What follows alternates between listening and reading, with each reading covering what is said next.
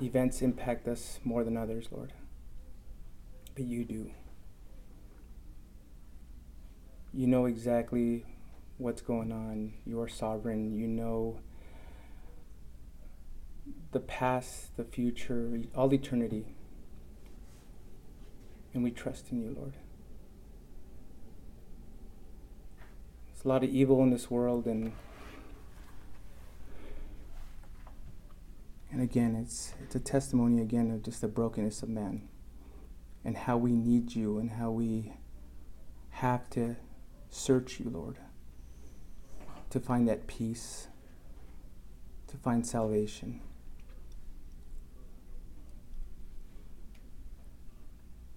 God, you've given us Jesus Christ to, to die for our sins. And I just pray that more and more people will see you, Lord. More, more and more people will come to, to know you, come to accept Jesus. And right now, Lord, we just do, we want to pray for those, for the families of the victims who perished in at 9 11, 2001, September 11th, 10, 15 years ago today, Lord pray you continue to be with them, guide them, to comfort them, especially in this day that just brings back so much memory, so many memories. Lord, I also pray for all the first responders of this country who are just will be there to to respond right away at a moment's notice when something major happens. Lord, whether it's the EMTs, whether it's the fire department, whether it's police department, chaplains, all those other organizations, Lord. Thank you for them, and I just ask that you also keep providing for them, keep being with them and comforting them, Lord. Strengthen them as well, as it does take a toll.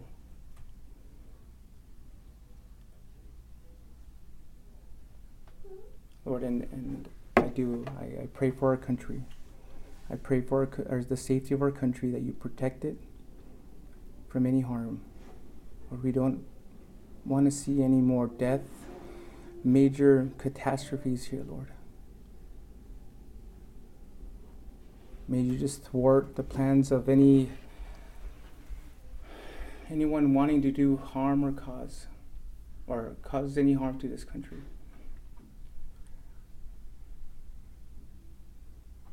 Protect us. Be with us, Lord.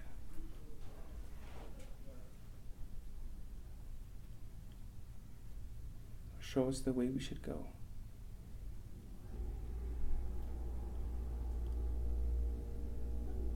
Thank you, Lord, for being good to us. In Jesus' name, amen.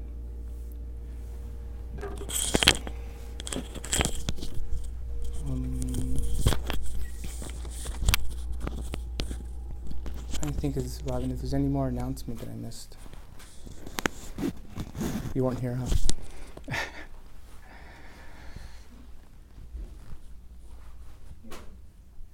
hmm? You're good? Okay.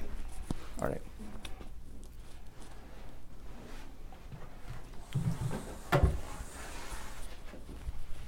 Thank you, sir.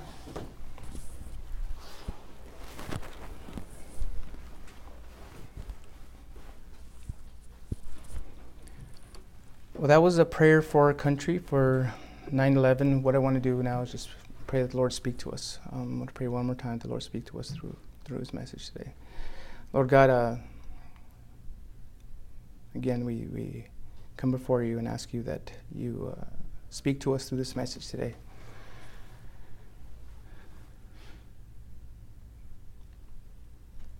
Lord, you planned this day and you planned this time and you planned for everyone to be here. And and you have a message exactly for them and for us. Open the hearts, the ears, the minds of everyone here, Lord. May they see the message that you want to share with them, that you want to give them, Lord, and and use me as well, Lord. Humble me and and use me as your mighty instrument.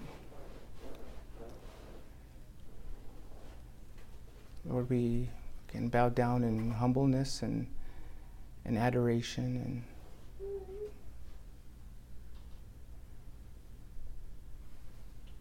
and just use our hearts, Lord. Use our minds and to just do amazing an amazing work.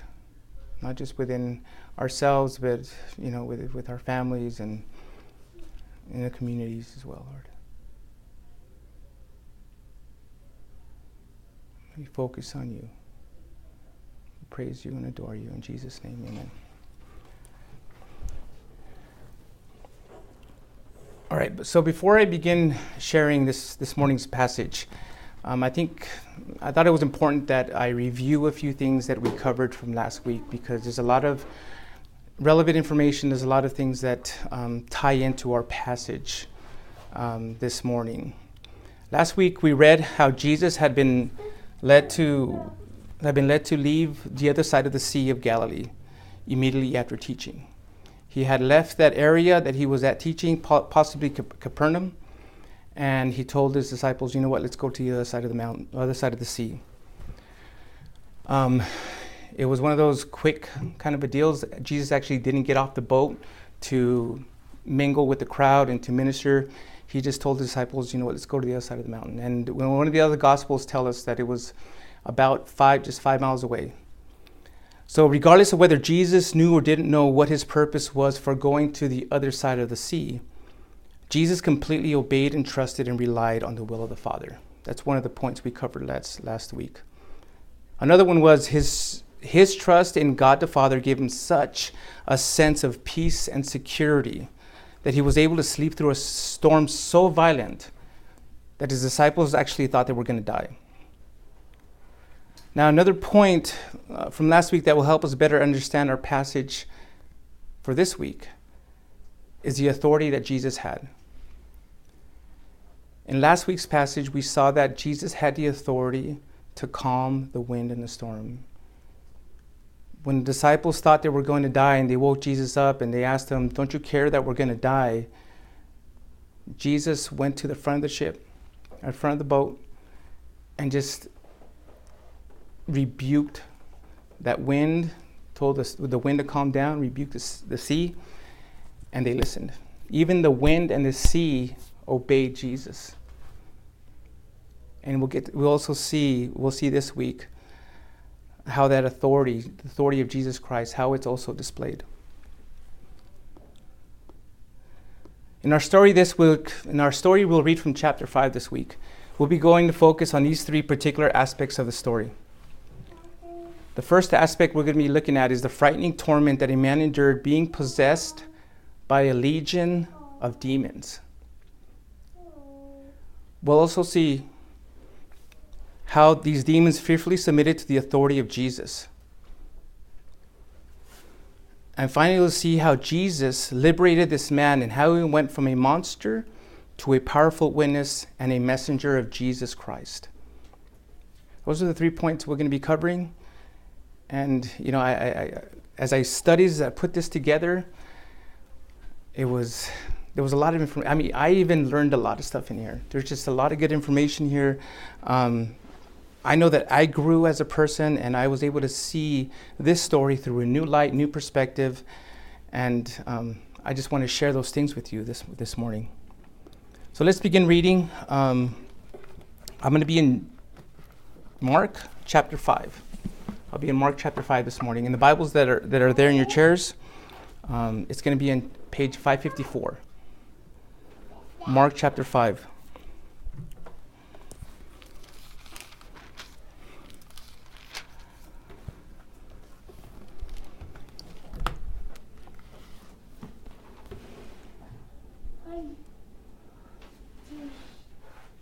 Mark chapter 5, starting in verse 1.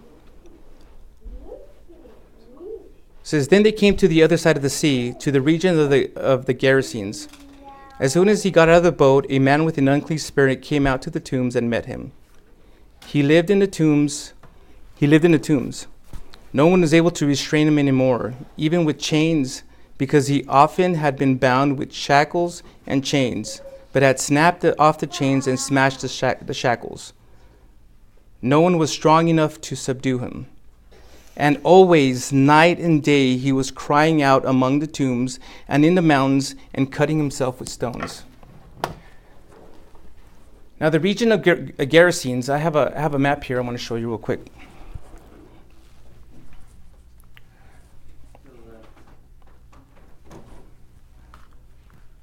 Okay. So in some translation, in some translations, Gerasenes, in the New King James Version, is one of them. Um, Gerasene translates as uh, is also known as the um, the Gadarenes. Now, Gadar, the Gadarene region was this right here, right here where it says Gadara. So it says that Jesus entered this area here, this particular area, the Gadara. Now, from what most scholars um, most scholars would say that the, this event took place around this southern area, the Sea of Galilee, or in the southeast area. Um, the exact location isn't known, but that's where most a lot of scholars believe the event happened. So we see that if Jesus was in Capernaum, Capernaum, he just traveled just a little bit south, and that's where he ended up, and that's where this event ended up happening. Um, again, um, well, we're going to be looking. We're going to be coming back to this map, but I just wanted to show you real quick that um, the region, the Gerasenes, also known as the Gadarenes, is about is right, right here, around this area here.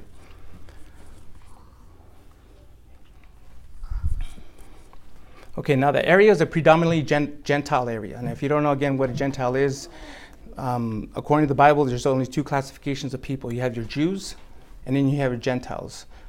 You have your Jews that obviously the, they, they were known. One of the biggest factors that they were known by was the covenant of the circumcision. Um, and I really won't get into that. But um, if you're not circumcised, if you're not a Jew, then you're considered a Gentile. Now, this was predominantly a Gentile area. Verse 2 tells us that as soon as Jesus stepped out of the boat, a man with an unclean spirit came out to meet him. Now, we've already seen that um, when the Bible talks about an unclean spirit, what is it? What is it talking about? Well, again, the Bible mentions that an unclean spirit. When Bible mentions an unclean spirit, it refers to it. It refers to it as a. It refers to a deep, an evil demonic spirit.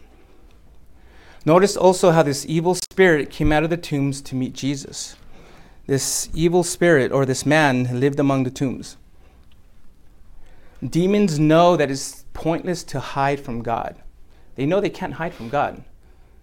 I mean, we, you know, we've seen even from Genesis, Adam and Eve try to hide, they couldn't hide. God knew where they were. But these demons, especially because they know who God is and they know the plan of God, they can't hide. They can't hide from, from God.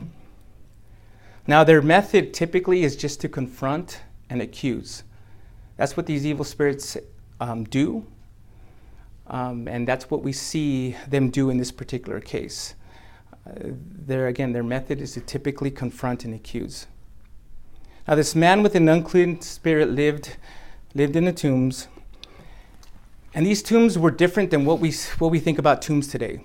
When we think about tombs, we think about these big structures with, you know, maybe a big room where they have a bunch of maybe urns where they keep, maybe a family keeps all their um, the ashes of relatives, um, or maybe they, could be just one big tomb for um, one individual. And maybe you've seen them before at cemeteries, but you know some of them can be are, are really flashy. Well, here um, these tombs were where were again people buried did bury their dead, but these were more like small caves. These were more like s- small caves found in the hills and mountains in the area. So Either they would be dug out by people or they were just naturally there. But all they were were just small, small caves. More than likely, these tombs were similar to that that Lazarus and Jesus had been placed after they had died. Again, if you remember that story, uh, when Jesus went to go visit Mary and Martha, and, and um, well, when Jesus raised Lazarus from the dead, he was placed in a tomb. And also when Jesus died, we see that also that he was placed in a tomb and the rock was rolled over over that over that tomb. Now this man, he lived with and con- was constantly surrounded by decaying corpses of dead bodies. That's all he was surrounded by. Just dead bodies, dead, stinking, decaying bodies. I mean, and we're not given the exact details, but he was probably just chilling out with these bodies, these dead bodies. Uh, I mean, what a horrible place, what a horrible condition to be in. Just living among the dead, dwelling among the dead. All he smelt night and day was the decomposing bodies of dead people. Again, what a horrible image, what a horrible, con- you know, just condition to live under. Now, this is what we also know about this man. This is here, according to Luke's account of this story, he was a he was demon possessed for a very long time.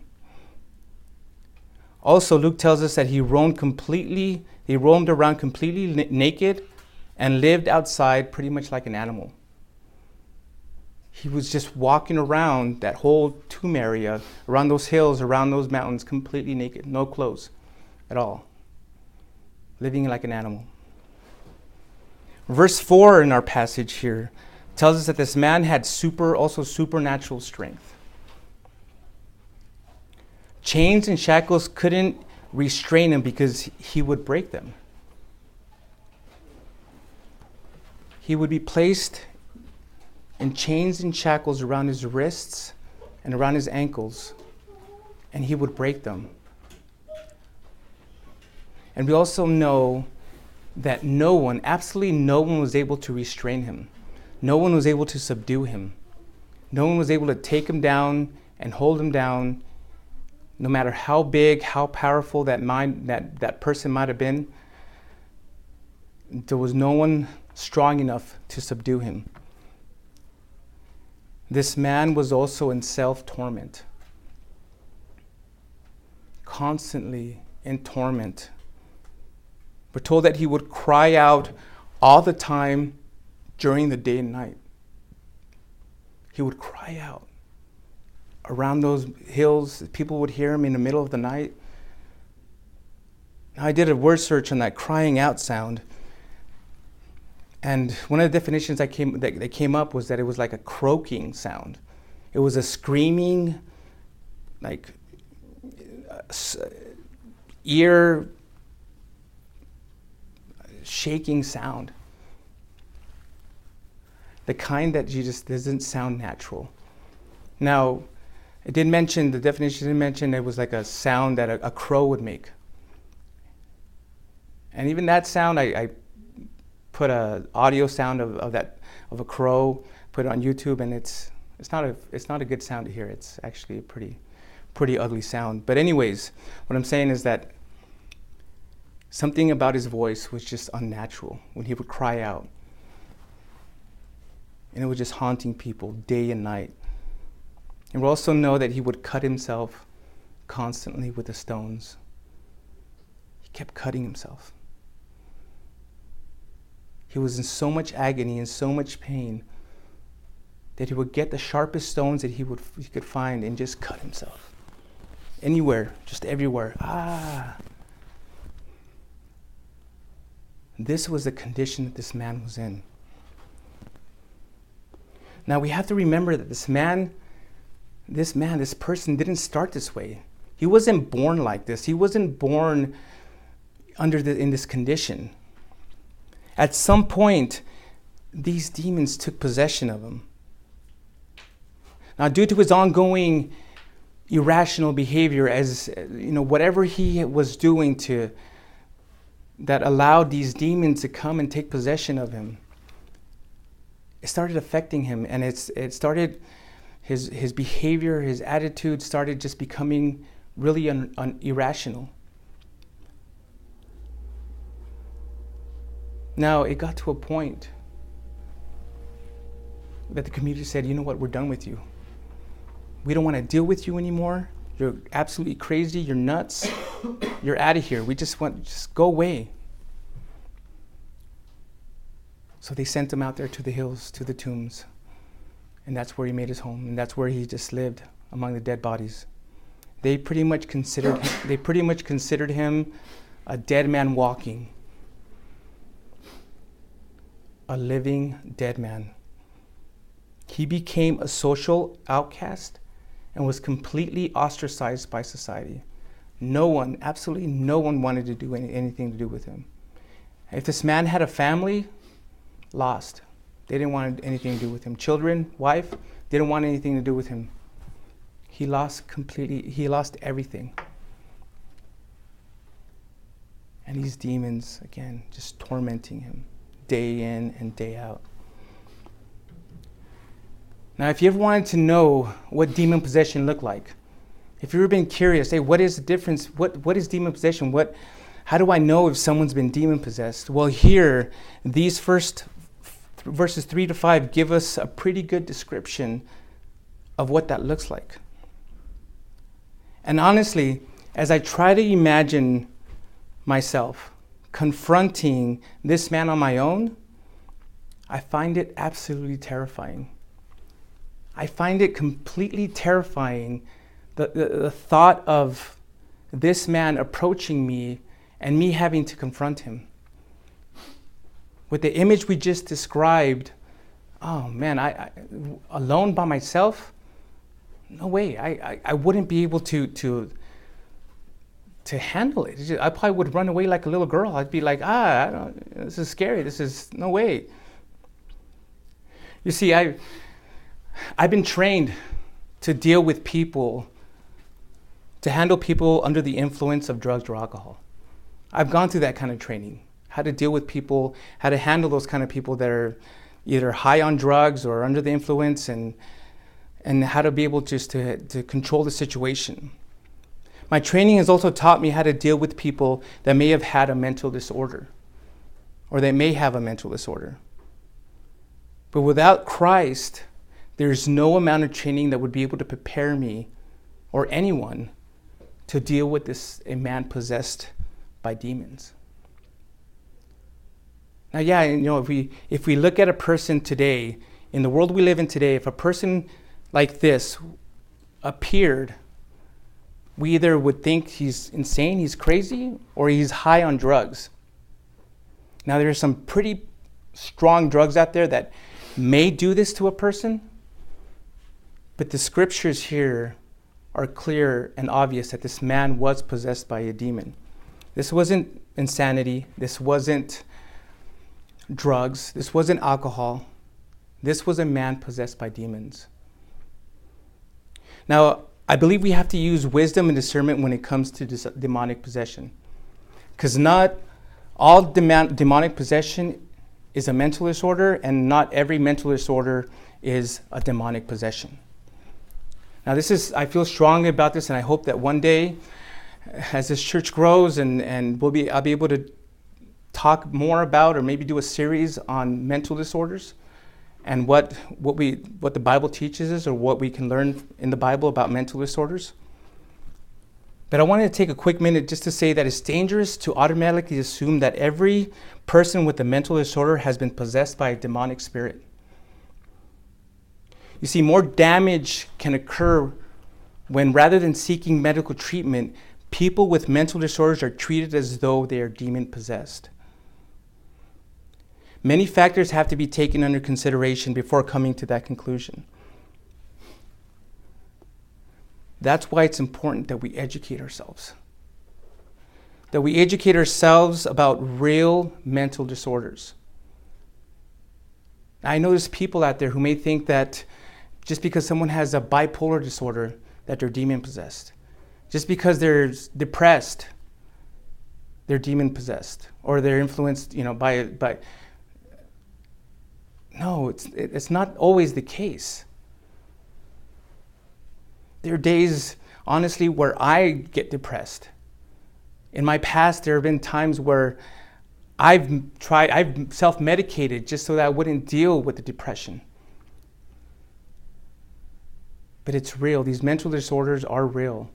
And a lot of times they're caused by a chemical imbalance in the brain. However, again, there are there is a segment in our you know within our Christian brothers and sisters within the church who believe that that's that's nonsense. I'll tell you that you know again it's we have to be careful when it comes to that. It is possible that a person can be possessed by a demon. But again, what we see here in verses 3 to 5 is a good indicator if, you know, that's that's something to look for. If any of that if that person is displaying any of these any of these attributes, then probably probably that person is demon possessed. Again, however, with the description we've already been given and what we will continue to read about, this man wasn't suffering from a mental disorder. This was a real demonic possession and the kind that can only be handled by the power of Jesus Christ. So let's keep reading. Verse 6. When he saw Jesus from a distance, he ran and knelt down before him, and he cried out with a loud, loud voice. What do you have to do with me, Jesus of the Most High God? I beg you before God, don't torment me. For he had told him, Come out of, come out of the man, you unclean spirit. Now try to imagine the scene. Try to imagine the scene in your head. After a long and terrifying night out in the sea, Jesus and his disciples finally get to shore. Now, his disciples were probably relieved they had just gone through this crazy, violent storm in which they thought they were going to die. And they were probably relieved and still in shock because of what they just experienced. And also, they were probably in shock about what they just saw Jesus do with the wind and the sea. He told the wind and sea, you know what? Calm down, stop. And it did man, they were probably, their minds were probably just going in a million direction. Those five miles they traveled across on that lake must have felt like thousands through an ocean. What a night. What a night they experienced. But now, as soon as they get off this boat, they see a man in the distant hill, hills making his way towards them. As they get off the boat, they, they off, to, off in the distance, they see a man coming towards them. They see this figure coming towards them. Again, try to imagine the scene. As he gets closer and closer, they begin to see his frightening condition. He's completely naked and covered in dried blood, cuts, and scabs. The hair in his head and his face, because by this time, if this is, we're talking about years here, he probably has long hair, a long beard, and is completely matted, it's completely dirty. It probably has bugs in it, completely unkept. I mean, we're talking about just a, a, scene out of some scary horror movie. You know, he he just didn't look normal. Now, also his eyes were probably bloodshot, hollow, and sunken and sunken due to the lack of sleep. Have you ever seen anyone like that where they tell you, you know what, I haven't slept for days and their eyes are just hollow and and you know there's they're swollen or you can just tell they haven't had any sleep. And this man, because he was crying out night after night, probably wasn't able to get any rest at all. And then also, another, as he comes closer, the disciples begin to see that see the broken shackles and chains that were hanging from his wrists and ankles. Again, I, like I said, I try to imagine the scene and absolutely terrifying if this man was, was approaching. Even within our group here, I think all of us would probably run away. But Jesus remained there. He stood his ground. He didn't have any fear. He knew God was with him. Now, this man, as he got in front of Jesus, was now kneeling before Jesus. And he probably looked more than a monster than a man. A monster a human monster. Absolutely, again, terrifying. Now, this wasn't the first time Jesus encountered a demon possessed man. I mean, he had been, he had been doing this since, since chapter 1. We've seen that. We've covered some of those situa- some of those times. What made the situation unique was that there was resistance when Jesus commanded this evil spirit to come out of this man. Now, speaking through this man, the evil spirit said, What do you have to do with me, Jesus, Son of the Most High God? I beg you before God, don't torment me. The demons that had taken possession of this man thought that they could use their host, thought that they can use this man as a human shield. But all they really did was make themselves more apparent by revealing who Jesus truly was and revealing their fear of him. Because they were, they were, they were scared. This response here, what they said, tells us they were shaking in their boots. These demons were scared of who they were in front of.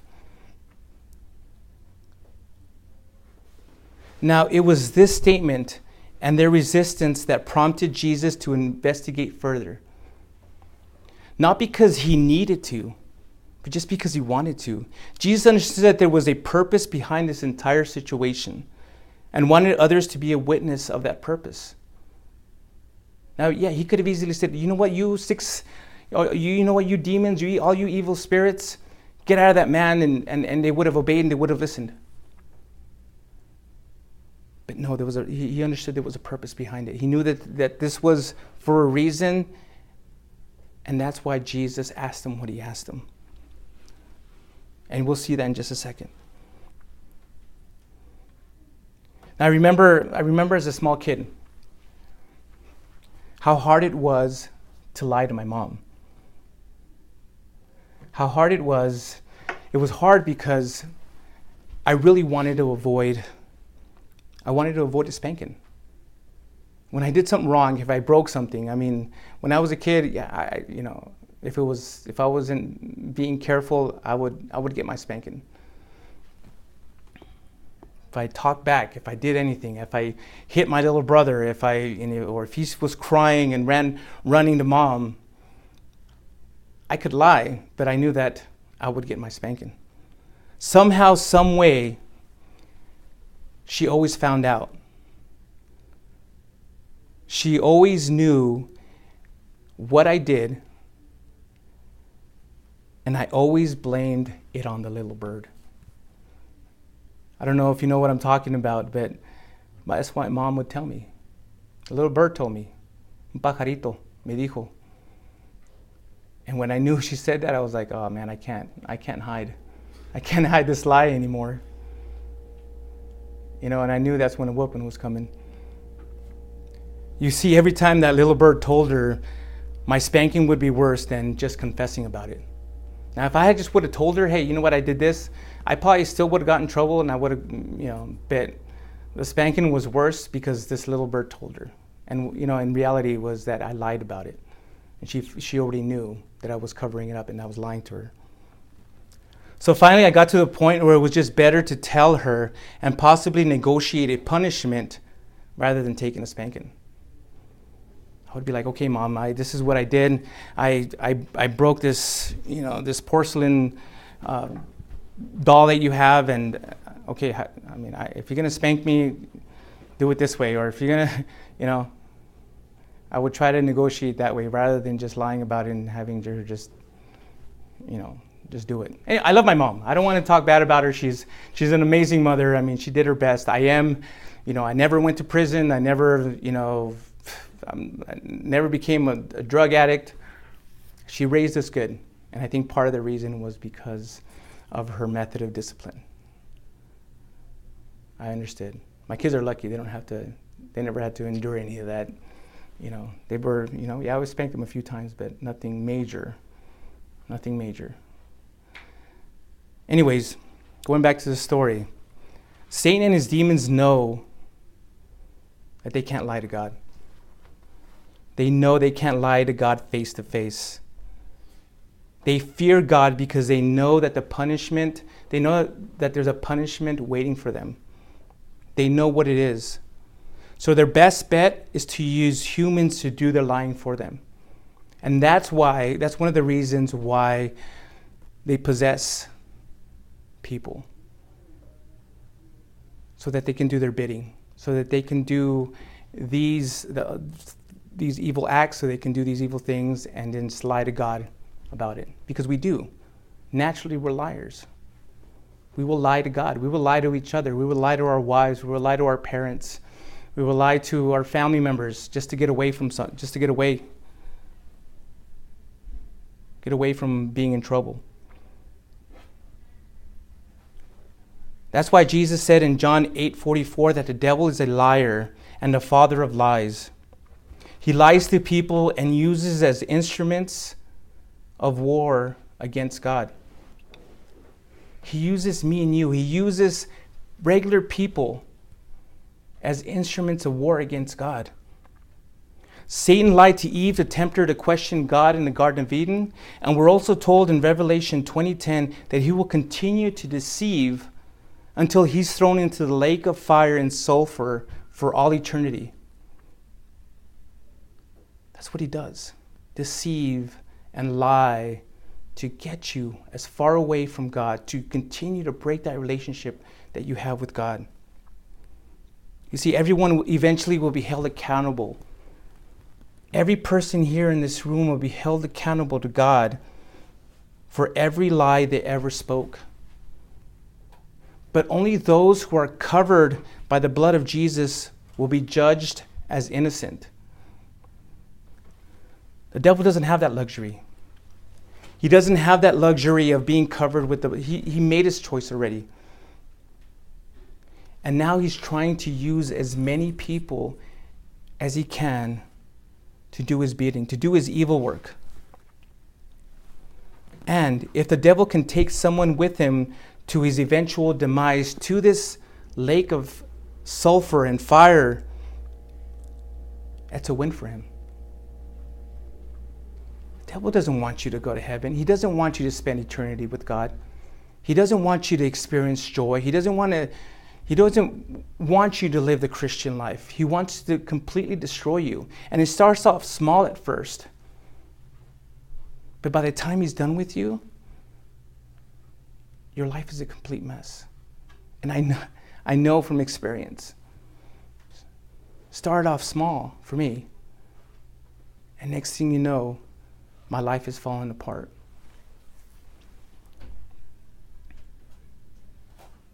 He's trying to destroy people. He's trying to take people away. He's trying to take as many people as he can to hell with him as a Christian, allow yourself to be used as an instrument of God by living with honor and integrity.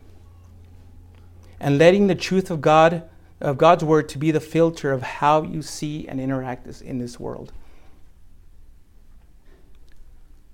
Live with honor and integrity. If you're a Christian here today, live your life like that. Live your life like Jesus wants you to live. He's our perfect example. I know, uh, you know, again, we're not perfect. And I know we're going to make mistakes and we're going to mess up. But we get back up and we ask Jesus for forgiveness. We ask God for forgiveness. And, and you know what? We keep going. That's what this Christian life is all about. Just getting up and keep going. We mess up, we don't stay down. Let the truth of God's word be the filter of how you see and interact in this world. Well, that's what we see these demons trying to do with this man. They were using him as an instrument against everyone he came across and to eventually destroy who God created this man to be. But Jesus had other plans. Let's keep reading. In verse 9, it says, What is your name? He asked him. My name is Legion, he answered him, because we are many. And he kept bugging him not to send him, begging him not to send him out of the region. Now a large herd of pigs was there, feeding in a hillside. The demons begged him, Send us to the pigs so we may enter them. And he gave them permission. Then the clean spirits came out and entered the pigs, and the herd of, of about 2,000 rushed down the steep bank into the sea and drowned there. So after noticing how this evil spirit was displaying a particular a peculiar resistance to his command, Jesus looked straight into this man straight into his eyes, into him, and asked him, What is your name?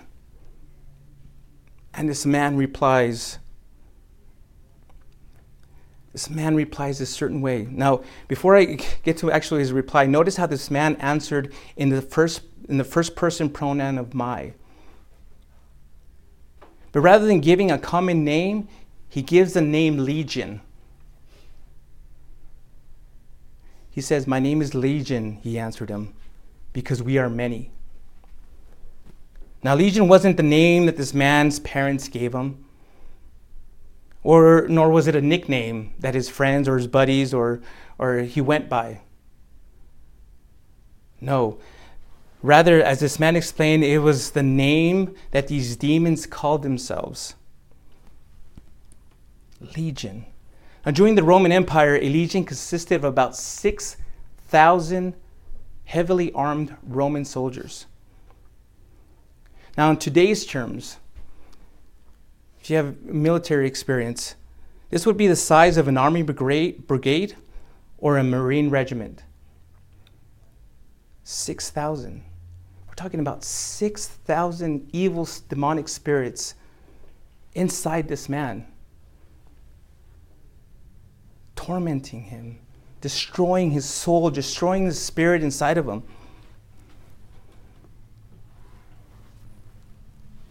Imagine 6,000 evil spirits. No wonder, again, this man was in constant torment. However, even 6,000 demons couldn't stand a chance against Jesus. They absolutely feared the power of Jesus and what he could do to them.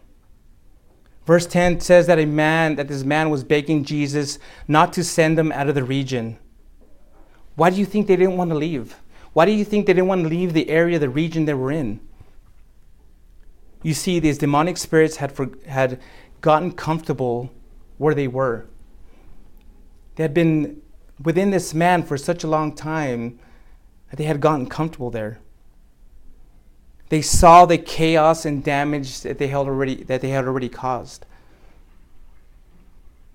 Gotta remember, he was, people were coming in and trying to subdue him. He was probably hurting them, probably was killing some of them.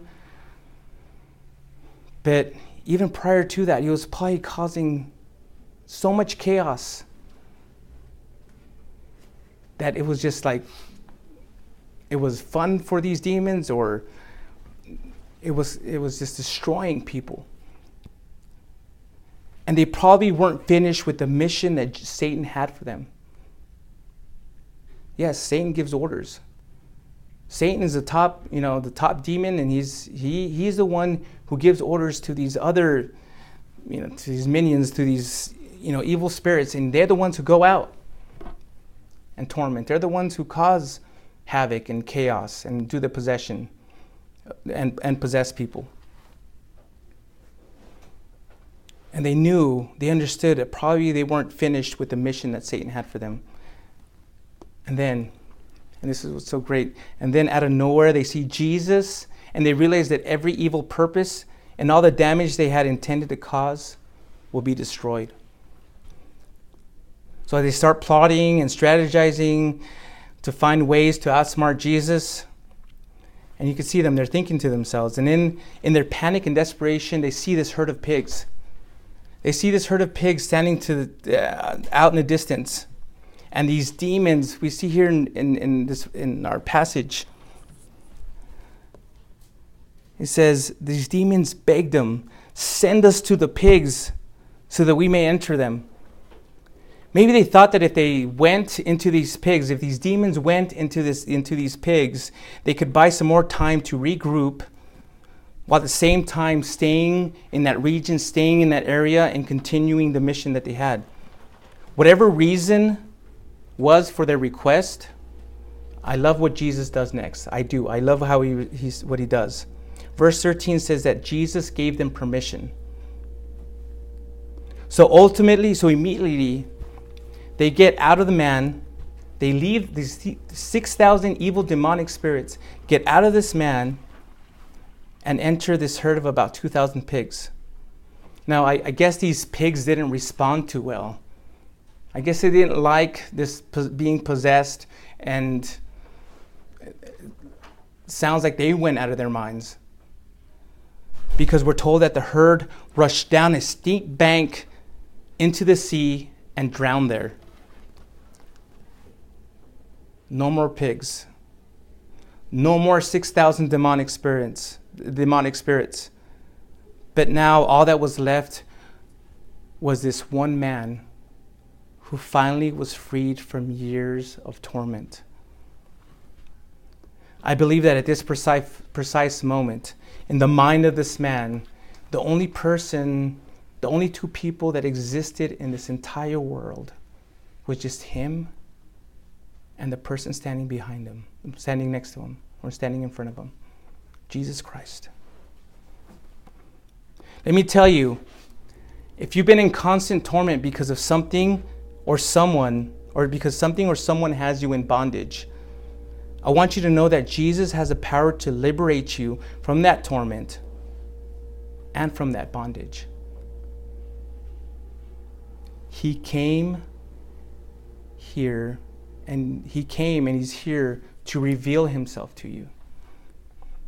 He died on the cross to liberate you. And he rose again to give you everlasting life.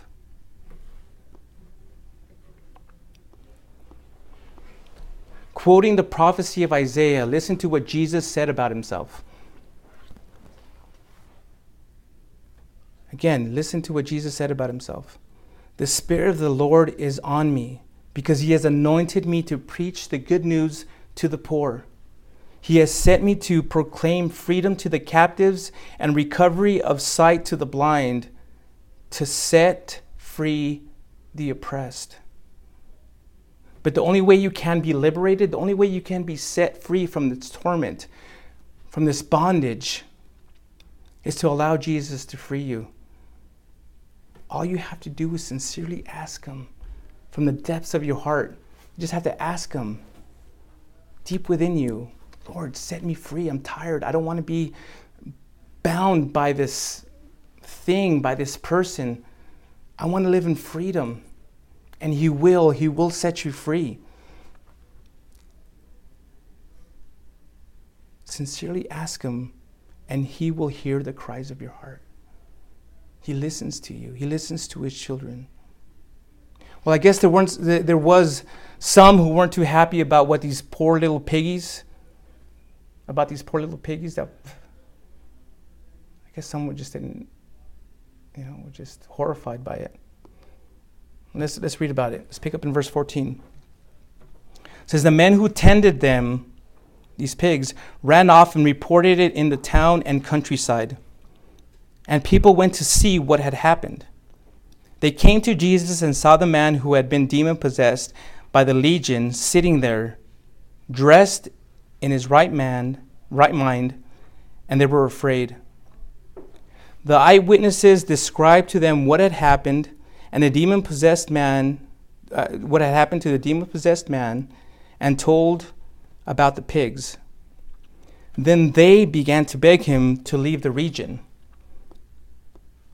So it looks like those who were hired to watch these 2,000 pigs went out and told as many people as they could. The story must have spread like wildfire all over the area, all over the region, and it didn't take too long before all kinds of people showed up to see for themselves what happened. You know, you have just a, all of a sudden you have groups of people just showing up. What, what's going on? What happened? We hear this, you know, 2,000 pigs died, and this man was, you know, de- that was that we know that was demon possessed because we we heard him when we see him, and and, and what, what's going on? And sure enough, there was a man they all knew as a demon possessed guy. He was sitting there with Jesus now, with clothes on, talking and acting normally. He was in his right mind. He was able to function as a normal human being. But what was more shocking to them than seeing this man and now in his right mind? Seeing this man back to normal, what was more shocking to them was the sight of 2,000 pigs floating in the water. What do you think would, would go through your mind if you looked down into a body of water and just saw 2,000, thousands of pigs just floating there? Now, would you be happy for this man who was just liberated from these demons, or would you be sad about these piggies? About these pigs that were in the water floating? Verse 17 tells us that now they all began to beg Jesus to leave the region. Now they were asking him, you know what? They were, they were scared, they were, they were afraid. They didn't know how to deal with this whole situation. They were begging now, they were begging Jesus to leave the region. You see, in the heart of these people, they gave up on this man. They absolutely gave up on this man and didn't care about him anymore and were just and that's why they left him out there in, in the hills and mountains and among the tombs and wanted to shackle him down there and they again considered him dead they didn't want anything to do with him they gave up on this man a long time ago and therefore cared less about what jesus had done for him for them what mattered was their pigs what mattered was this investment in these pigs, in these pigs. They had just lost a large portion of their in their financial investment. Those who, you know, invested in these pigs and, you know, I don't know if they were going to sell them or they were going to use them as, as, you know, to make bacon, to sell bacon or ham or whatever. But their investment in these pigs was now gone. And these pigs they saw these pigs as more valuable than this man. They saw this, this pig, these pigs, as being more valuable than this one human being, but not Jesus. Jesus knew, knew the value of this man. Jesus knows the value of each and every single one of you. This world may think that you're worthless. You may even sometimes think to yourself you're worthless, but not Jesus. People fear what they don't understand, and for many, it's easy, easier to ignore something than to try to understand it.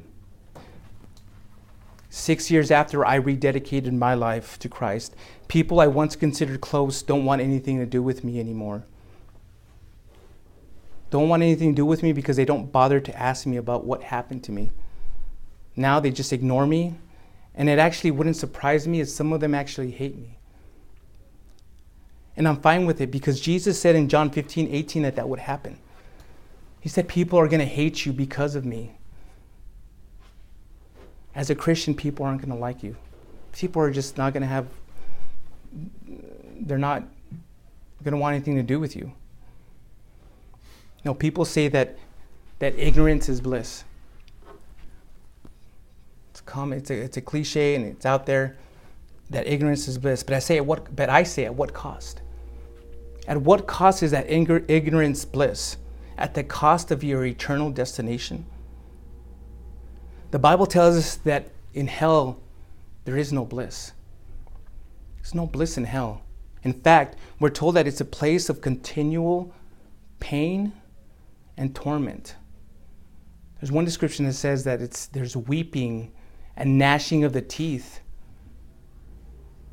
You just feel just nothing but pain all the time in hell. There's no bliss. People don't want anything to do with Jesus because they don't understand him. And they don't want to understand him because they fear what he will expose when he turns the lights on, when he turns on the light. Yes, just like Jesus as a Christian, there will be times people are going to ask you to leave. There are going to be times when people just don't want anything to do with you and you just, you know what, just go away. You might be rejected by family members. You might be rejected by friends. They're not going to want anything to do with you. And, and they might, especially like in this case, if you're a threat to their livelihood. If this happens, if this were to happen to you, it's okay. It's okay because it doesn't mean that God is done with them. He just may use other means to accomplish his pur- purpose. Now let's, let's quickly finish up the, the last three verses. It says in verse 18 As he was getting into the boat, the man who had been demon possessed kept begging him to be with him. But he would not let him. Instead, God told him, Go back to your own people and report to them how much the Lord has done for you and how he has had mercy on you. So he went out and he began to proclaim in the Decapolis how much Jesus had done for him and how they were all amazed. The man wanted to go with Jesus.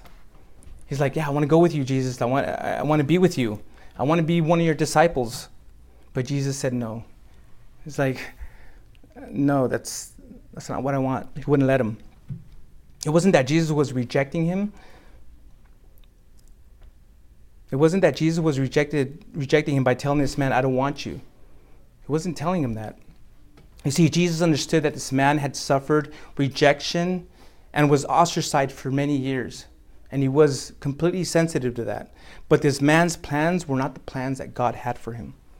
Jesus was essentially telling, these are my words, Jesus was essentially telling him, My plans for you are different than the plans, my plans for you are different than the plans I have for these other men that are with me. And then Jesus told him what he wanted to do. And you see that in verse 19.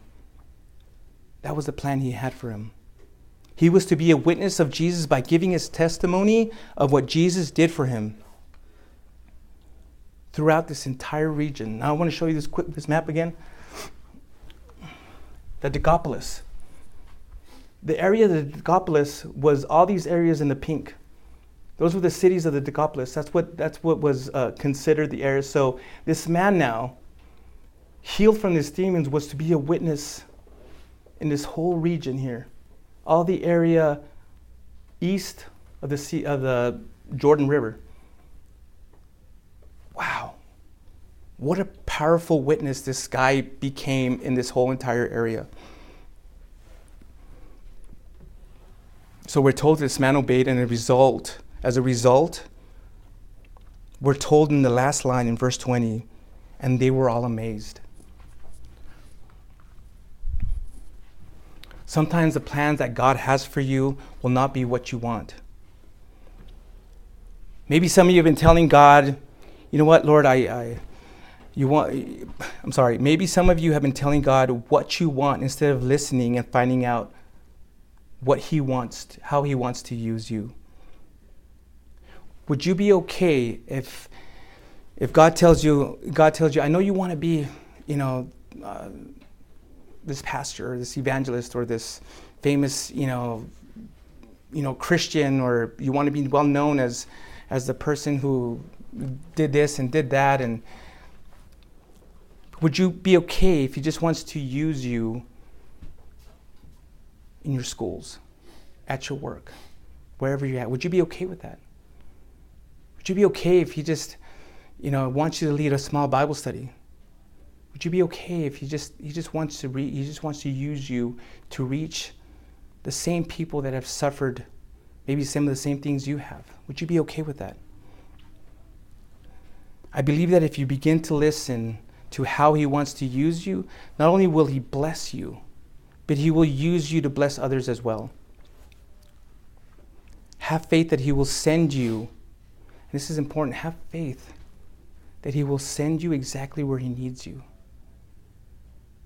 we have in our minds what we want to be. I know in my mind, I didn't picture myself being here, doing this, preaching the Word of God. But He had other plans for me. Now, if His plans for me was to work at a church and clean toilets and all that, well, I know He would have blessed me. And I know that would have been His plan for me, and His plan for me would have been great. And He would have used me in an amazing way. Doesn't matter how, but just it matters your, your it's what it's in your heart that matters. Are you willing to listen? Are you willing to obey? God is wonderful. God is good, and He's He just like this man. He wants to use you. This man went from a monster to a messenger of Jesus Christ. And that's what I've titled my message this morning From a Monster to a Messenger. He was no longer the person he was he was he was. He was a new creation. Now we're told in the Bible that If you accept Jesus, you are a new creation. If you allow Jesus into your heart and you sincerely believe in your heart and confess with your mouth, you will be saved. And you are born again and you are a new creation.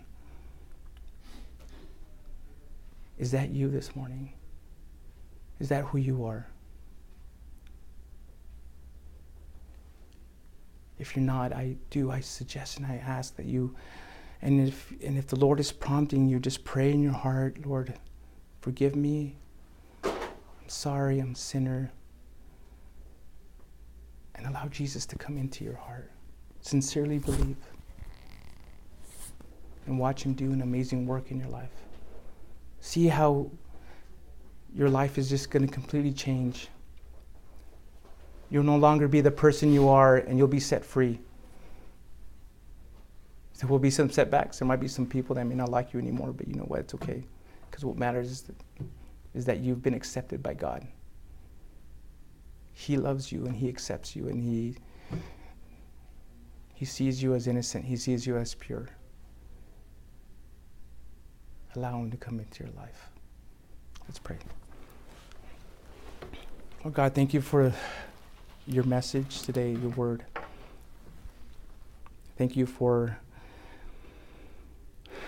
this story, for showing us so much here, showing us that, that you are powerful, more powerful than 6,000 demons. Nothing can stand in your way.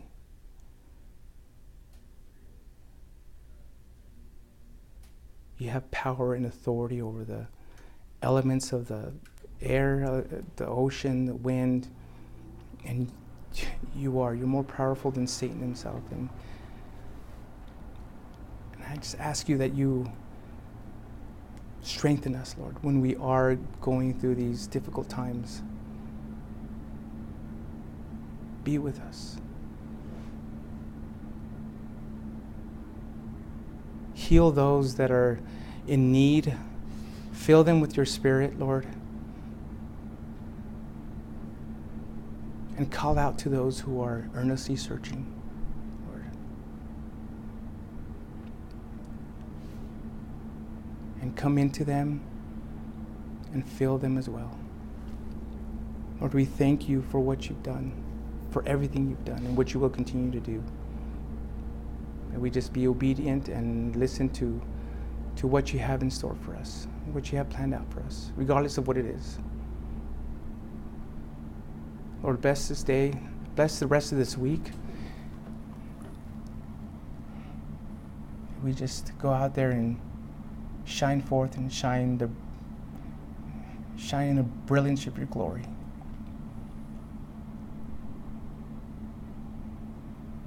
Watch over us, protect us this week, Lord. Thank you so much. We love you. We praise you. In Jesus' name, amen.